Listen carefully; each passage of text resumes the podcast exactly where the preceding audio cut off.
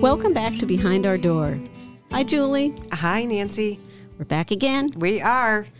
Today, I'm really excited because we, we always have We these wonderful. all I the know we have these wonderful guests, and today we have someone, a woman who has reached out to us. I know, and that's important to say because we, of course, reach out to many of our guests, but now we start. We are starting to have people hear and listen to our programming and saying they want to be on our show and this is an example today so it's really um, it's uh, a perfect circle we, we love when that happens Yeah. Um, I'm very excited as usual. I always say excited, but I am excited because I feel like they bring such different information all the time, and I'm excited for our listeners to hear it. Um, I love that this this doctor had reached out to us. It shows that our message is really starting to get out there, and she's from Canada, as you will find out. Um, but we are always looking for information, and if you have it, please reach out to us. We would love to hear from you. If you have questions or comments, you could find us on Facebook, Twitter, Instagram. We're on all the platforms. You can also find us at behindourdoor at mail.com. Um, and if you're listening to our podcast, please don't forget, rate us. Let us know how we're doing. It helps us do better. all right so let's get going um, okay dr shahana alibhai of abbotsford british columbia is a professional speaker family doctor and mother of three young boys After the, fir- the birth of her first son, she found herself deep in postpartum anxiety, the lesser known counterpart to postpartum depression. This experience changed her life as well as her approach to practicing medicine. Welcome, Dr. Shahana Alibhai. Welcome. We're so happy you are here with us today to discuss a lot of things about mental health, specifically about um, the anxiety portion. And is it to, to address you, Shahana, what fine or what, what are you most comfortable with? Oh, Shahana is perfect, Okay. and uh, I just can't say thank you enough for having this platform, this very, this much needed platform to kind of what I love to do, which is talk about this very important issue and keep the conversation going. So thank you. Well, great, and we also really appreciate that you reached out to us. Yeah. that's uh, that's terrific. That's uh, a dream come true for Behind Our Door. We're really glad. So, th- th- from far, far away in British Columbia, thank you. Um, why don't you start Exactly. out? Why don't you start out by telling us your story? Absolutely. So, in order to understand a little bit more about my story, and it's funny how when you think of everything in hindsight, it makes sense. But of course, when you're going through it in your life, just like I have three small boys now, everything just seems quite scrambled until you see what the end product will actually be like, right? So, Mhm. for me, it's important to understand that my parents uh, immigrated to this country from Kampala, Uganda. They were thrown out with the Exodus Oof. under the rule of Idi Amin in 1972. So that is so important because that was the lens uh, through which I was raised. Both of my parents came here as refugees. Um, they knew obviously nothing about Canada. They came here at the age of 19, so they weren't married yet. But of course, that entire experience, the experience of being thrown out of your country due to the color of your skin, the experience of leaving everything that you loved behind and only packing one suitcase for a family of five, of having to watch your parents, yeah, start completely over. Um, and they even and taking so much pride in the fact that what does it mean to really start with nothing, with nothing. So I think with that, I grew up not only very aware of the color of my skin, but also aware of this notion of giving back to Canada as Canada had given to us, or to my parents, I should say. And it wasn't so much said, but I think you'll notice a very strong theme amongst children of immigrant parents that education is put on a pedestal, rightfully so. Mhm. And that was exactly the same experience for us. hmm Education opportunity, you're saying. Exactly. Mhm. So, in not so many words, you're given this this incredible opportunity, this unicorn of an experience don't squander it, don't waste it, take it. And if you are going to take it, what was frowned upon was, you know, taking a course here, a course there. What was actually celebrated was a, having a degree and a useful degree at the end of that, which is why many times careers like medicine, law, engineering are stressed, right? That's exactly the reason why. So a lot of that was the subliminal message growing up, but I think part of that too, you mix that in with a personality. I I knew very early on that I was good at one thing and the thing that I was really good at was was school and academics. In fact, in grade 4, my teacher actually put me on her lap and looked me right in the eyes and said, Shahana, if you continue at this pace in grade four, you're not going to graduate. Oh. Because I was taking everything. yeah, grade four. Wow. Grade four. And it sounds hilarious now, but I would, I would be, you know, a, a simple two page assignment would be a hundred page novel that I would turn in. Everything was, was more, more, more. And I, I was very cerebral. I, I loved doing all of that, but it came at the price of perfectionism. Mm-hmm. And mm. fast forward, I think, I think everybody, we're all so similar, right? What is, I always talk about Maslow's uh, hierarchy of needs. And on the bottom, of course, is everything that we think about, which is, you know, food and shelter. But really, the foundation of that should be acceptance because what we all want more than anything is not even to be liked or appreciated, but just to be accepted and acknowledged in society. Yes. And that starts when you start to walk. Mm-hmm. Yes. So, with that in mind, um, in high school, of course, my biggest ticket to acceptance was what? It was academics. So I played that card, as many people might play the pretty card, might play the jock card, might play the music card for me, it was I was going to be the best at in in high school, which I was. You know, it was award after award, accolade after accolade. But the problem was I was alone in my mm-hmm. success. Mm-hmm. Oh, wow. I was completely and utterly alone. Um, and that point was only highlighted by the fact that I had maybe one or two friends throughout high school because many people just felt like I was in a category of my own and I wasn't really you know, I think I was just the person who was getting all the top marks, but not the most social person in some ways. But I think so. A friend of mine uh, came over to me at the end of high school and said that uh, the only reason I've been friends with you this entire time is so I could cheat off you. Oh, God. that had to be heartbreaking. It, it, it, so it was. It solidified this idea of identity as transactional, right? Mm-hmm. If you think mm-hmm. about it, all right, if we think about our identity as something that's kind of these stakes in the ground and they're cemented in, but in fact, it's not. Our identity is constantly changing. It's our value system that is fixed.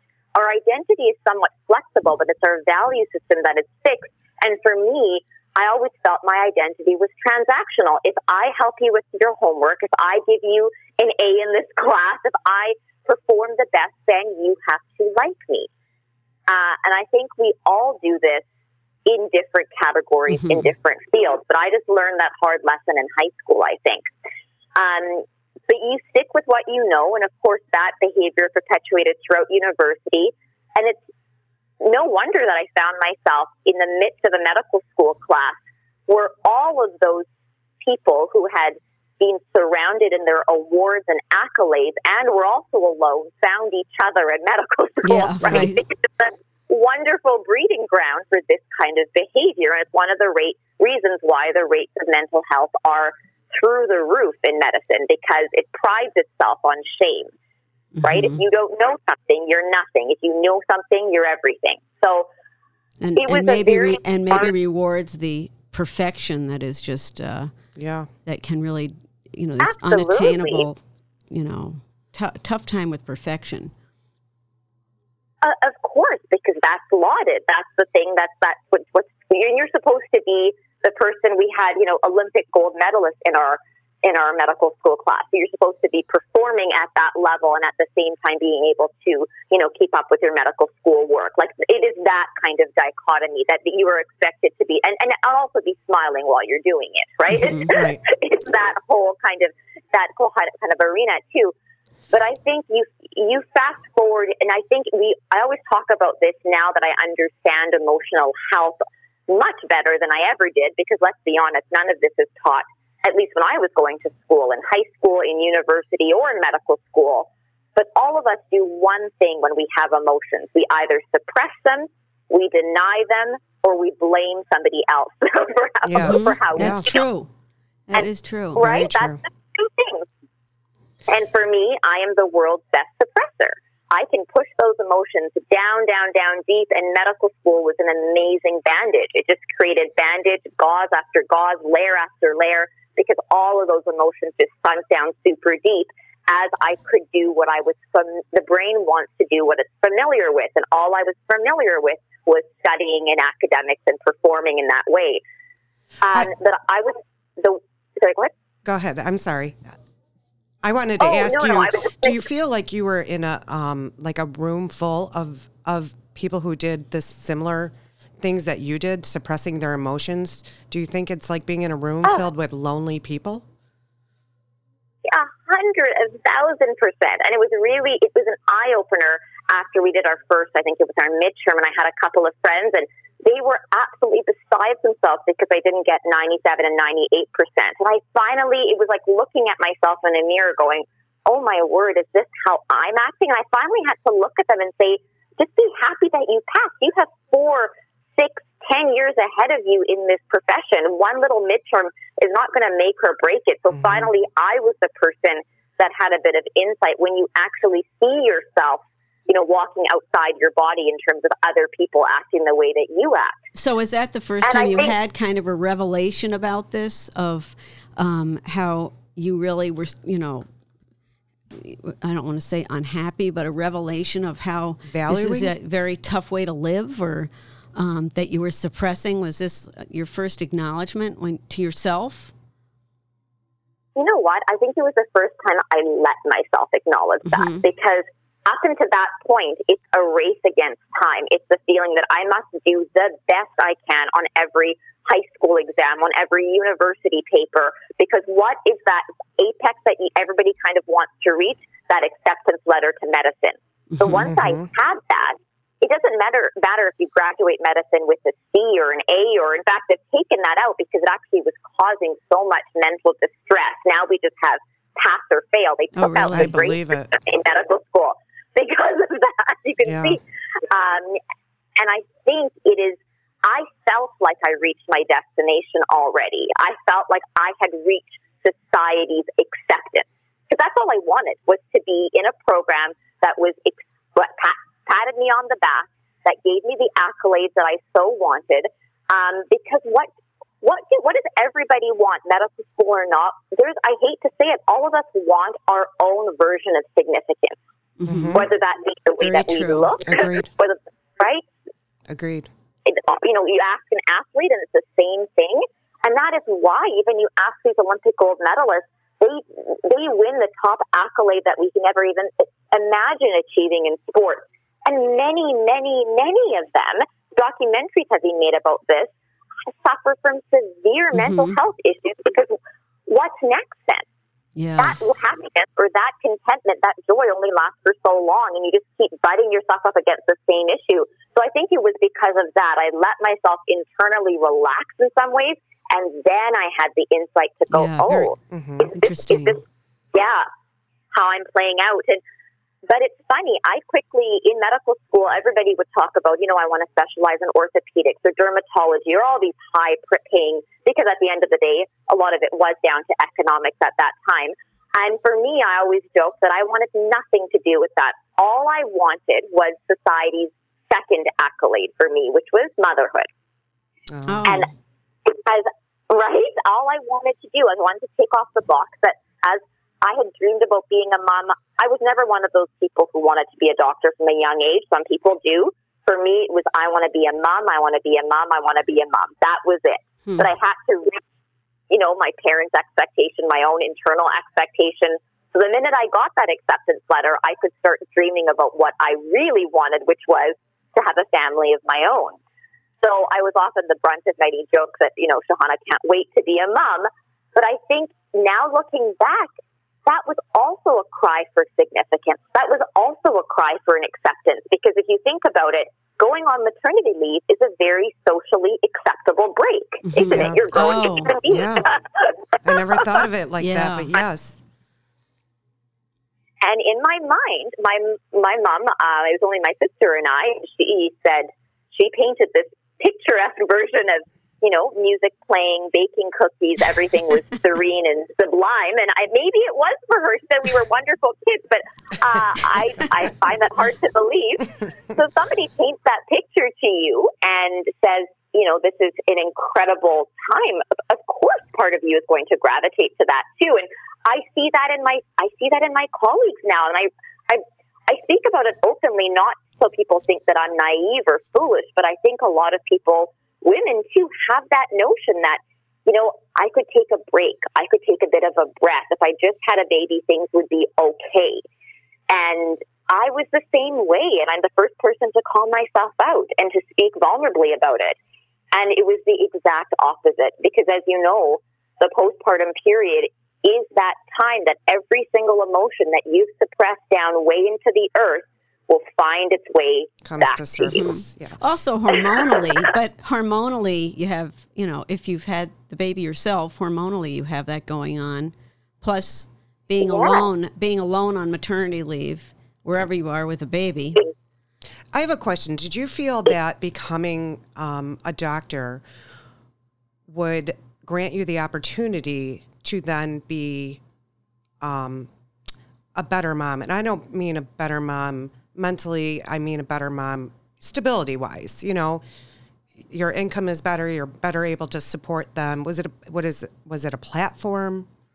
Did you ever think of it like that or no? That's a great, yeah. I wish I had thought, you know what I think it was? I think it was stability in terms of my mindset that I had achieved what needed to be achieved in the materialistic educational world. Mhm. And that would give me permission to finally do what I actually wanted, Mhm. which was to raise a family. So nobody would say, oh, because you think about it, when somebody, you meet somebody at a party, what do you say? You don't say, I'm Shahana, I, and everyone follows with, I'm a doctor, I'm a mom.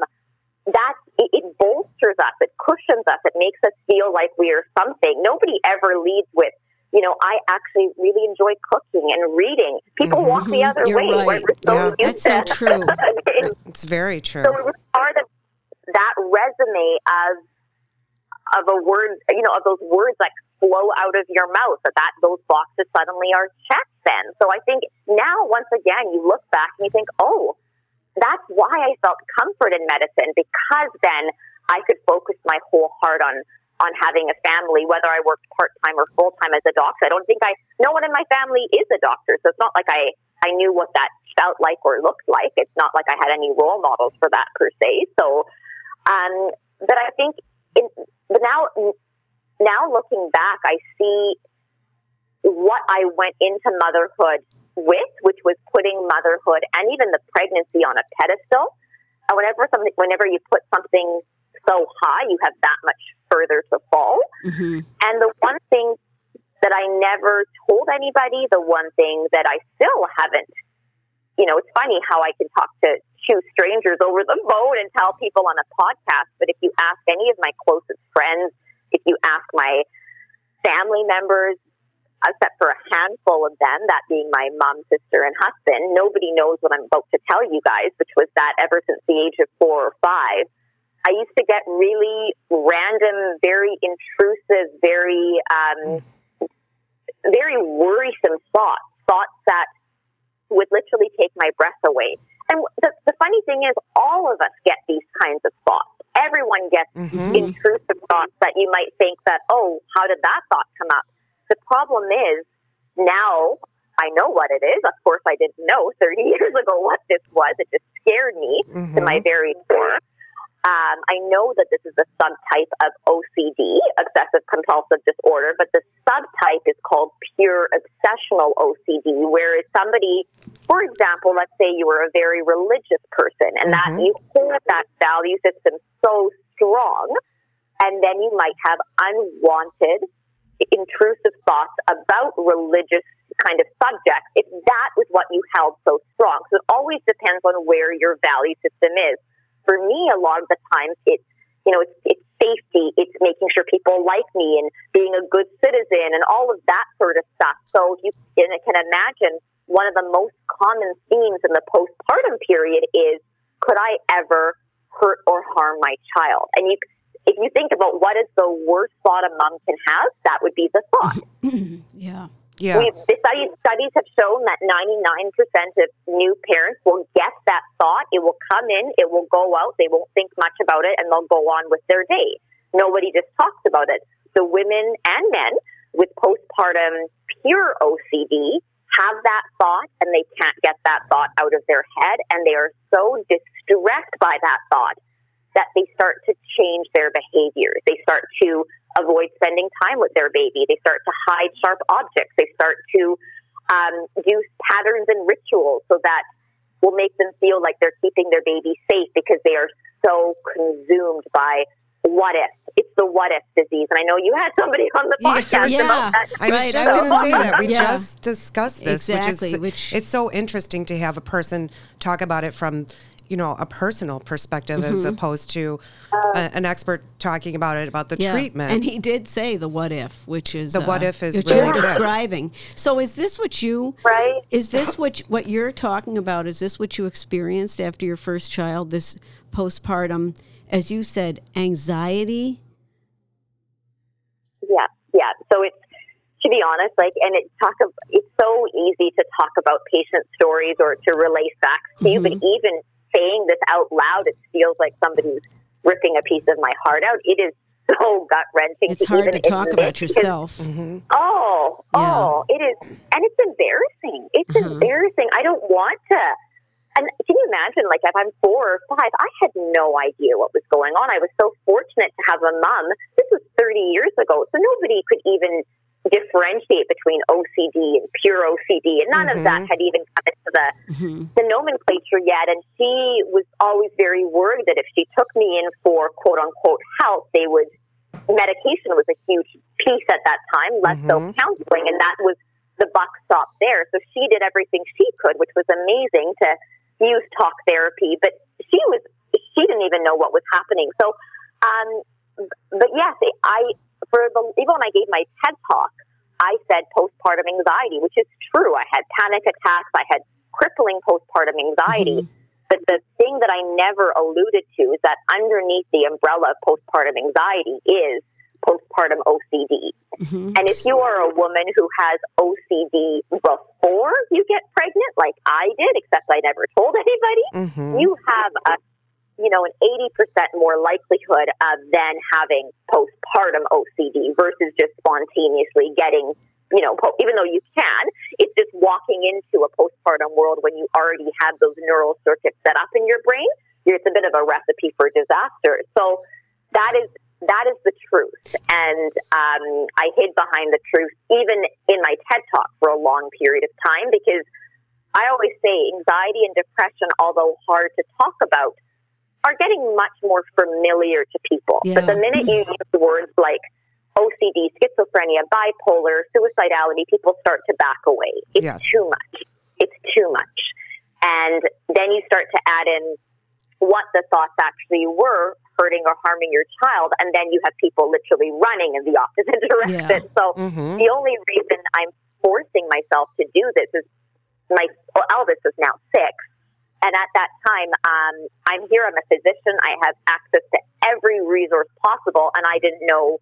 Not that I didn't. I didn't know where to turn, and I didn't want to turn anywhere. So I did what most people do, which is scrolling through blogs, hoping to find some sort Which of. Which is a great Follow. resource, you know, Google. an anonymous great resource. Yes.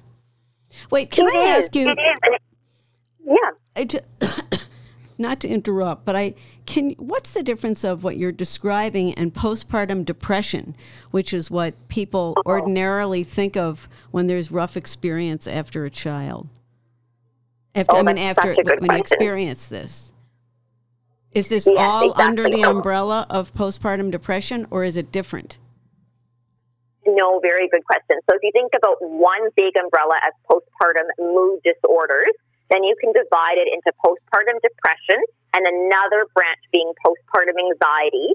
Under the postpartum anxiety, then comes panic attacks, OCD, a bunch of other things. But postpartum depression is very, it's different. But the issue, and I, I talk about this often, is anxiety and depression are like two sides of the same coin. Yes. Right? People will come to mm-hmm. me in the office and say, "Oh, I don't want anti-anxiety pills. I want antidepressant pills." I said, "Well, mm-hmm. actually, they're the same, right? So mm-hmm. we just use it in different doses." But it's good to But in clarify that because I don't think a lot of people understand that they they come Yes. hand in hand.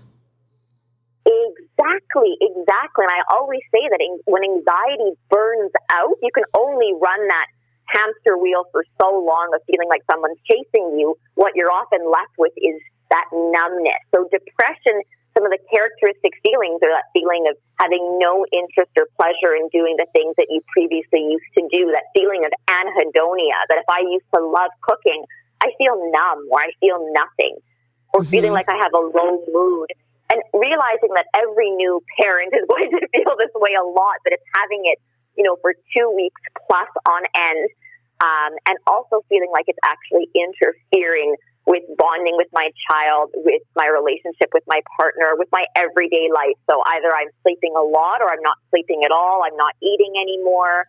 Um, and oftentimes, what you might see if things are going in the wrong direction is that they're starting to have some, you know, passive suicidality things. I just don't want to be here anymore. I can't do this anymore. That sort of thing, right? Whereas anxiety is that you're keyed up on edge, uh, you know, that, that hamster wheel sort of analogy. And what irritability is a big component of that too.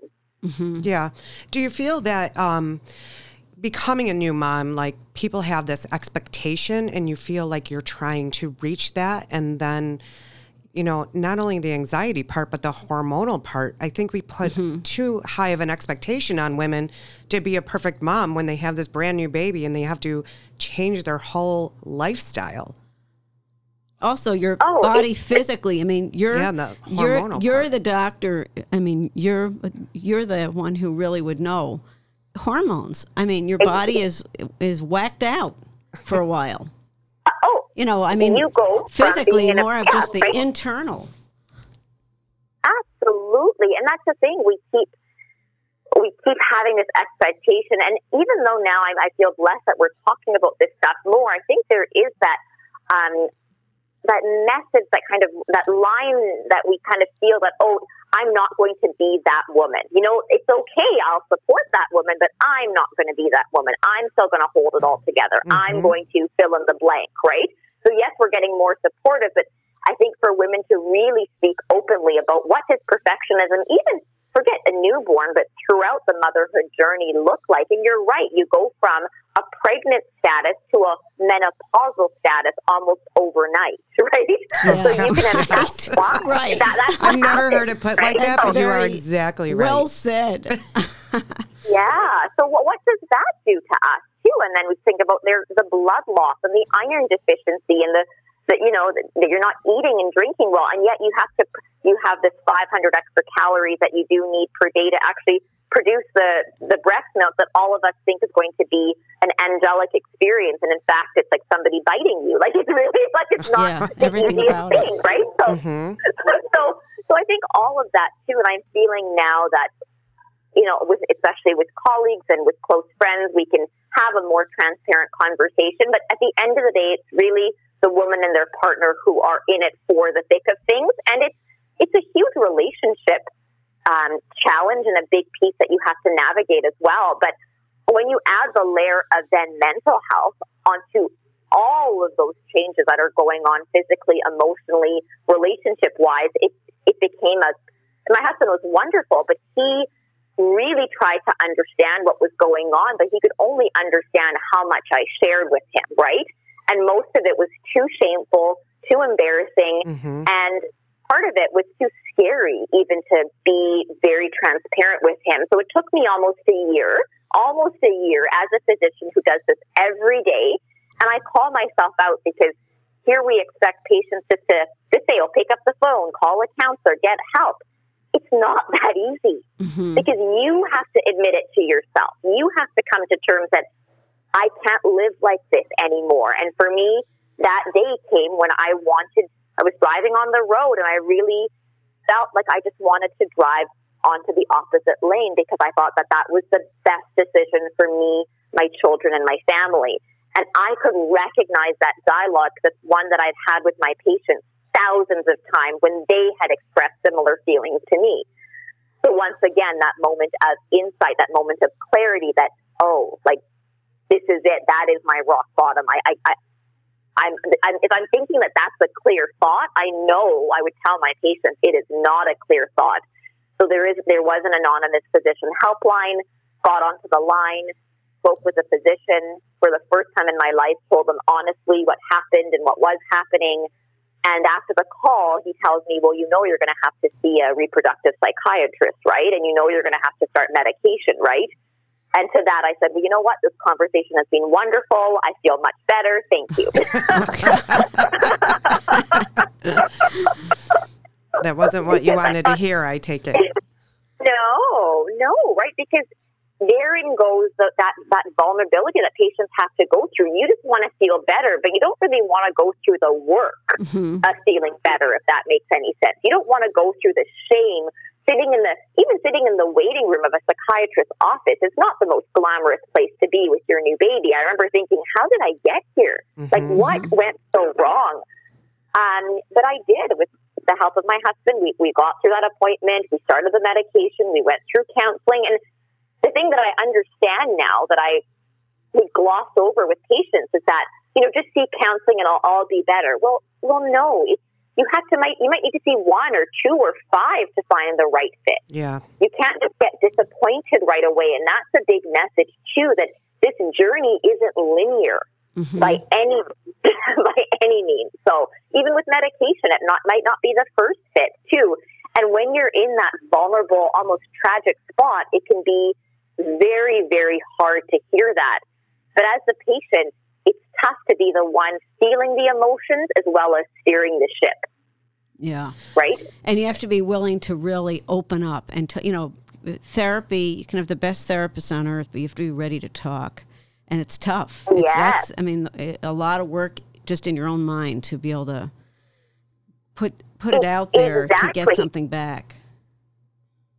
And I always say too, emotions are not about they're about biology, but they're about biography as well. They're mm-hmm. it's so much more about unlearning patterns and about learning new ones. Yeah, so interesting. The unlearning that's much much harder. That's much harder because you react the way that your mom and dad reacted. You react the way that your your friends might have reacted towards you or what your experiences have taught you because your brain doesn't want to keep you smiling. It wants to keep you safe. And to keep you safe, it's going to do the thing that's familiar to you. And to do anything unfamiliar feels really, really hard. Feels really hard. It's out of so our comfort zone. Premise, yes, yes, exactly. Or even if you're so not, even I, if you're not comfortable, though, it can be like you're, you know, you say unlearn. It can be yes. the way you were brought up. You can even be rebelling in a way in your own mind, but it's hard to just unlearn it, turn it around. Exactly, exactly. And I always tell now when I try to teach this, I think my passion for this has grown so much because, as was said at the top and in my um, my bio as well too, I work with high risk youth, or at least you know youth that have gone through times that I always say that I think I've heard the worst story, and then someone else will come in with a new story, and it doesn't even have to be a traumatic story. It has to be a story of neglect or a story of you know, when I ask them, tell me about your childhood experience, they look at me and they say, what childhood experience? Things that mm-hmm. many of us just take for granted what a nuclear family looks like. But yeah.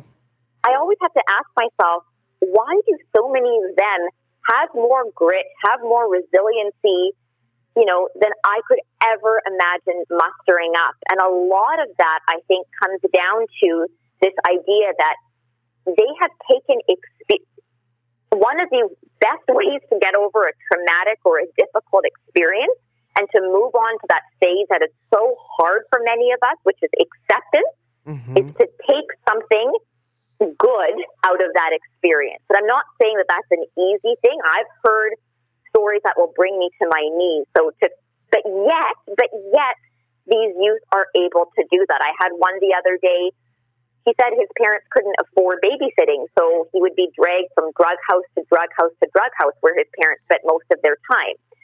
And he would see people often ODing, and at one point, his dad overdosed, and someone ran across the room and started thumping on the dad's chest and luckily brought the dad back to life. Wow. And he's like, that was my experience. That was my childhood. Um, I saw violence. Like he said, I feel so thankful for that. This is someone who's not in their 20s. He's 17.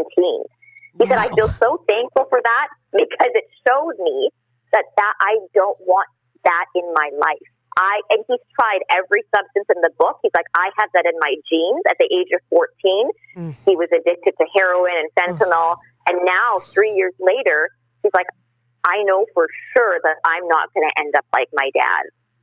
Wow. So, it almost becomes a little normal because they don't know that it's not normal to not be like that. It's yes. hard to see when you're in it.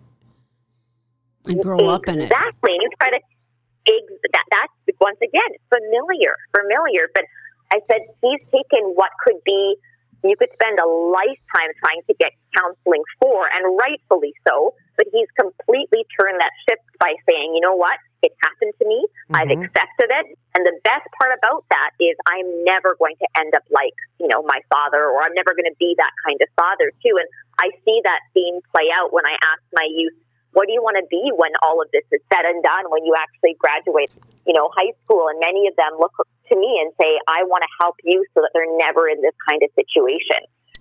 So it's, it's definitely a humbling line of work. And the reason I take this so seriously now is because I try to teach them what I never learned through high school, university, and medical school, which was the optimal health pyramid, something that I designed on the back of a napkin one day because I was so frustrated at how did I end up in the psychiatrist's office? How did things unravel to this degree?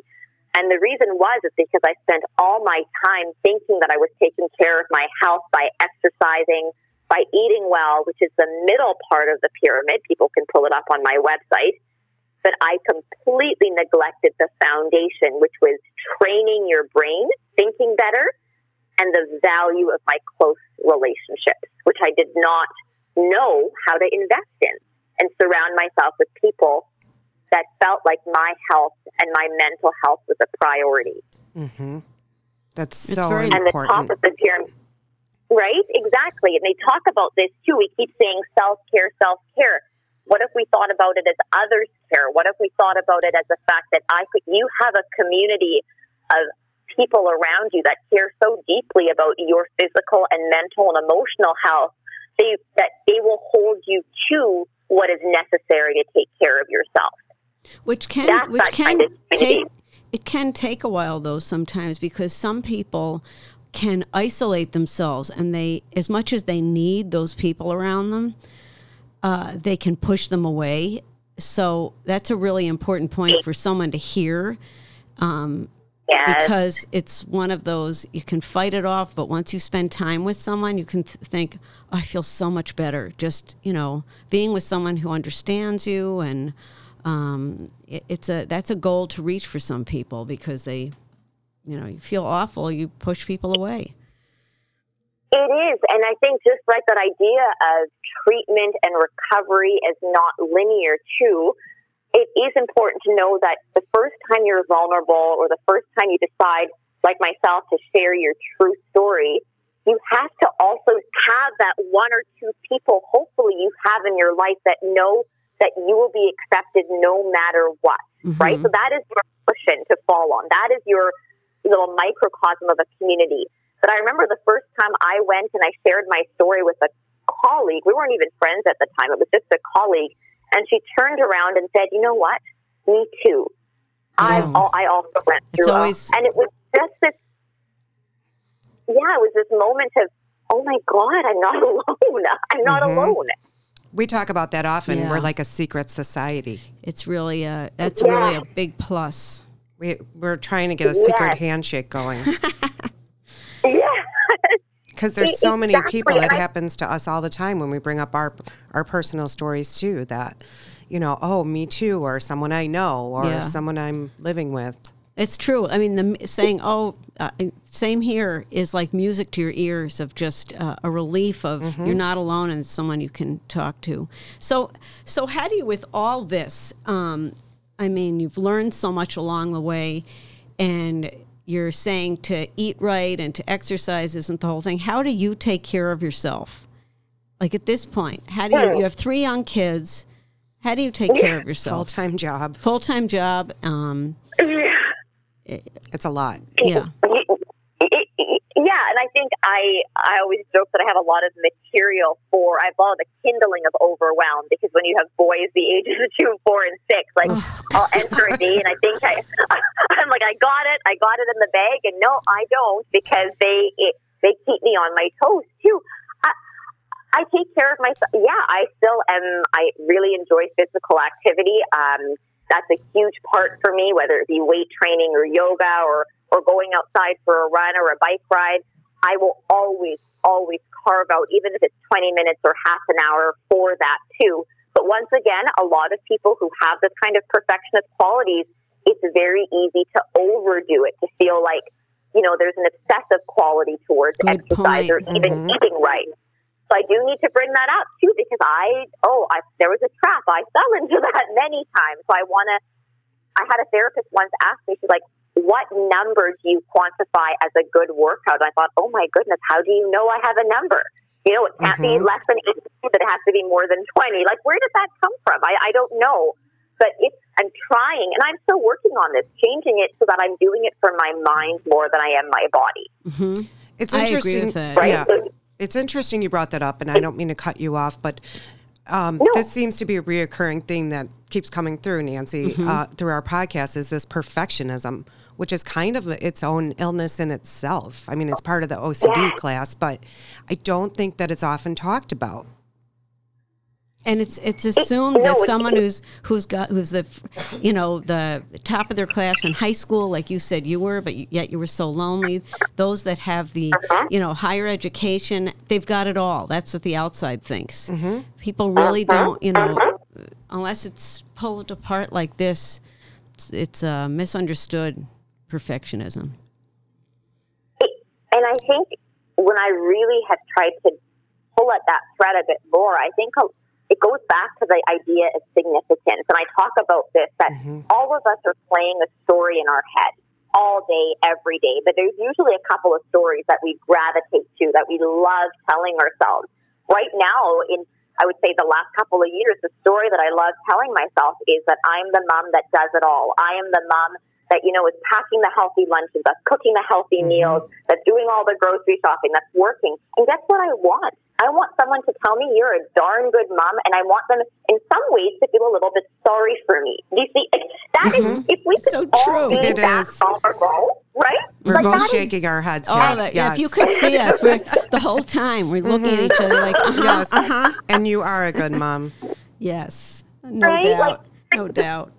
and so many of us, it's that hole that okay, that person or that stranger says, "Oh, look at how nicely your kids are dressed." Okay, one scooping towards that empty hole in my heart. You know, you, you fill it up, but guess what? The next day it's empty again, unless unless you learn to fill that void yourself, mm-hmm. right? Because mm-hmm. th- there's a mom at the playground who has better looking kids or better dressed kids than you. You're going to wonder, oh shoot, what am I doing wrong? So we all have this very fragile sense of self. Our sense of self can be like a mirror. It shouldn't be. It should be like a piece of metal. It shouldn't take a rock to just to fragment how we feel about ourselves. But many of us are walking around needing significance, needing mm-hmm. accolades. Enter Instagram, right? Yeah. Look, at, look at what I'm doing, right? So, mm-hmm. and that the story you tell yourself, if you can get to what I just did, was that I want a sense of, you know, pity. I want a sense of look at you. I want a sense of, you know, see Shahana now. Then you understand what you need to fill for yourself. Your partner can't do it. Your family can't do it. Your friends can't do it. So, and it's and that that's that's not. I'm not saying it's easy. That that's yeah, it's what a work in progress. Always it's a work in continuous. It is a work. progress of taking life experience and just trying to hone in on that little by little. Oh yeah. And I think when you ask me in terms of what I do to keep myself healthy as well, I think to be honest, I when you're a doctor as well, a lot of the times, especially in Canada and British Columbia where I work too, the route that you're supposed to follow is that you go, you set up shop, you hang your shingle, and you take on a big practice of patients and you work nine to five and you know, you do what a good doctor does, which is take care of a bunch of patients. And I remember sitting in my little examining room thinking, I'm feeling suffocated by these walls. Like I don't, mm. I spent the last 11 years of my life training for this. And is, is this it? It's like, is this the little, like the cherry on top? The, the, the prize in the Willy Wonka thing? Like, is this actually the golden ticket? And I felt such a sense of deep dissatisfaction with that. And I think part of it was because medicine here at least can feel like a bit of a band-aid approach. Oh, I hurt my knee. Here, have an x-ray. Oh, it's fast food medicine. I feel like just plug and play me and I'll spit out a prescription. I'll spit out this. But I never actually get to really talk to you. And that's what I love doing. So mm-hmm. mm-hmm. I decided to practice a little bit outside the box and pursue things more like adolescent medicine, which is once again not it's different on the pay grade, but I enjoy it more. Or I'm doing I, I'm doing more of the speaking stuff. Do I get paid? Absolutely not. But do I enjoy it? Oh my goodness, yes. So I'm trying to carve out time for what actually my when I'm actually working, it actually feeds my soul. Right. So mm. I, yes, I'm actually working, working to pay the bills. Don't get me wrong. I have to do that too. But I'm trying my best to carve out a bit of time for this passion. Yeah. So so when I like taking care of yourself, you're saying don't skate away from it. I mean, there's you have to really look at look at the core of what you what you want. And your heart knows, your soul yeah. knows. Like when you start to do whatever work that is that brings you that joy that makes you sing from the inside out, you're thinking, how do I I'm not saying everyone's economic situation is, is the same, but can you mm-hmm. carve out 15 minutes per week to do that activity, whether it be crafting or cooking or a type of sport? Like it, you, that's what will re-energize you. And for me, it's it's writing about mental health or thinking about mental health mm-hmm. or you know or creating these kind of pictures in my head that will hopefully help me and and my patients as well. But that's what's coming back to the pyramid. That's what's at the top of the pyramid. It's impact and it's purpose. And you don't wake up one morning and think that, oh, yeah, I found my purpose. It's nothing to do with that. It's mm-hmm. doing what you love and just trying to help someone else. And that's basically as simple as it gets, right? So, so, so you're, so you're saying create a balance. Exactly, exactly. Yeah, I think that's so important too. Mm-hmm. Instead of just feeling, we all have these scripts that we play. A script is a non, a script is a, your professional work. Mm-hmm. Is there a way to go off the beaten path just a little bit so you can find out what truly resonates with you? Mm-hmm. Like that would be, and that's, and I think for the first time in my life, and it might not sound daring to a lot of people, but for me, it was a personally daring choice not to follow in the footsteps of what a traditional doctor does mm-hmm. in terms of just being a family right? Yeah, I'm doing the thing that I I now I wake up and I, and I want to go to work. And mm-hmm. is there a huge paycheck cut? Absolutely. And you may, and you did that yourself. It's mm-hmm. not like you just yeah. you know you you were doing it yourself. You're really working at it, and uh, yes, deserve exactly, it. Exactly. Exactly.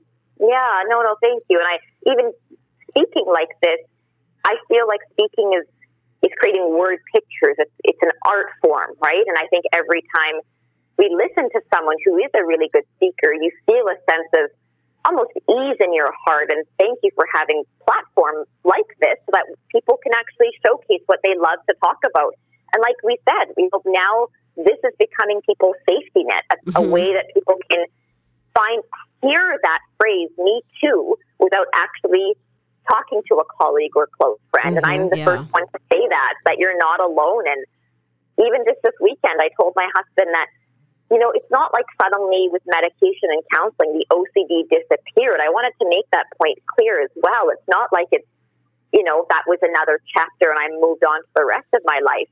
It's always there to some degree in the background. It's like a radio, whether I turn the volume up or down, I just feel more con- in control of the dial now. Mm-hmm.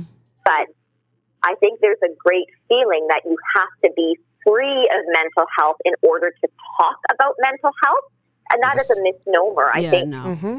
I, you'd be waiting yeah, forever. Exactly, exactly. We, I said, if I was to feel like an imposter in this society, then that can't happen because I know that this tribe that I've developed, this space, is accepting of the fluctuations all of us have on a day to day basis. it's an ongoing, everyday challenge. But with having more of these dialogues, at least you don't feel alone when you're going Mm-hmm. through it.